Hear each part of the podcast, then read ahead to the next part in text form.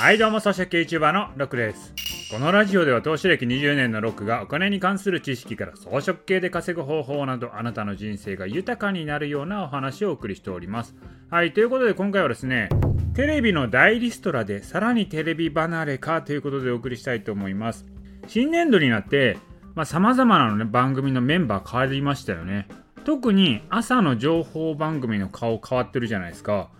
私はね、朝、まあ、日テレ見ること多いんですけれども、スッキリはね、あの、水戸アナと、あと、ハリセンボンの春菜が抜けて、あと、岩田アナと春菜さんの代わりに森アナになってるっていう感じで、こう、タレント枠が曲アナに変わってるんですよね。でしかもね、コメンテーターの人も減ってるんですよ。まあ、これはかなりコストカットしてるなって感じですよね。で、あと、特ダネも終わって、目覚まし8みたいになって、谷原章介さんに変わったわけなんですけど、まあ、小倉さんはね、ギャラが高いって言われてましたからね。だからね、こんな感じであの曲穴にね、どんどんこう変わっていってるんですけど、曲穴って給料制なので、まあコストかかれへんと、まあ、いうことなんだと思うんですけど、だんだんこれ番組の色がなくなってますよね。どの番組見ても局の人ってなると飽きてくるじゃないですか。いろんな人が出てるからね、まあいろんな番組見るんですけど、曲穴ばっかり出てたら面白くないですよね。で、ほんでね、まあ、実際のところ、テレビ局の決算今どうなのかなっていうのを見てみました。で、まあ、日テレとかフジテレビって、まあ、業績がめちゃくちゃ悪いかというと、まあ、そういうわけでもないんですけど、やっぱり放送収入、いわゆる広告費ですね、これはかなり落ちてます。で、日テレで、まあ、10%ぐらい落ちてて、富士で15%ぐらい落ちてるんですよ、収入が。でも、まあ、利益はそこまで減ってないんですね。っていうことはどういうことかというと、その分番組制作費を削ってるんですよ。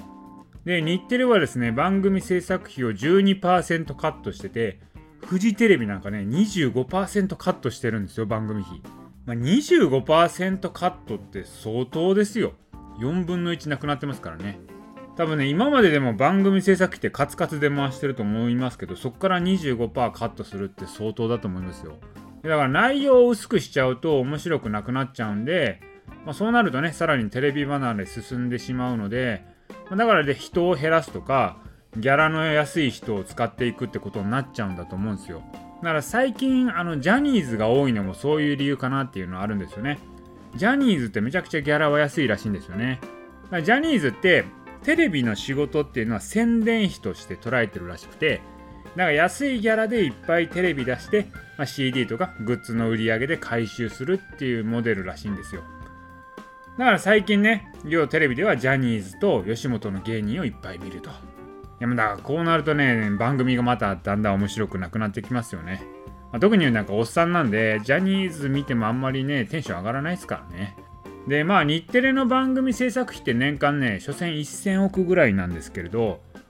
これ比べるとしたら何比べるかですけど、あの、ネットフリックスありますよね。ネットフリックスの制作費って年間1兆5000億あるんですよ。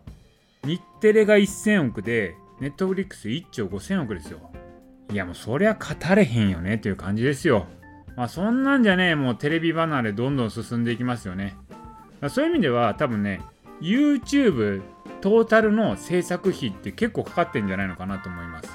まあ、いろんなクリエイターがですね、お金をかけてあそこに投稿してますからね。それ全員分足したらですね、それなりの番組制作費になってんだと思います。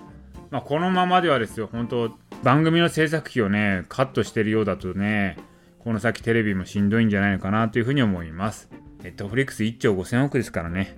はい、ということで今回は、テレビの大リストラでさらにテレビ離れ進んじゃうよということでお送りいたしました。今回の音声は以上です。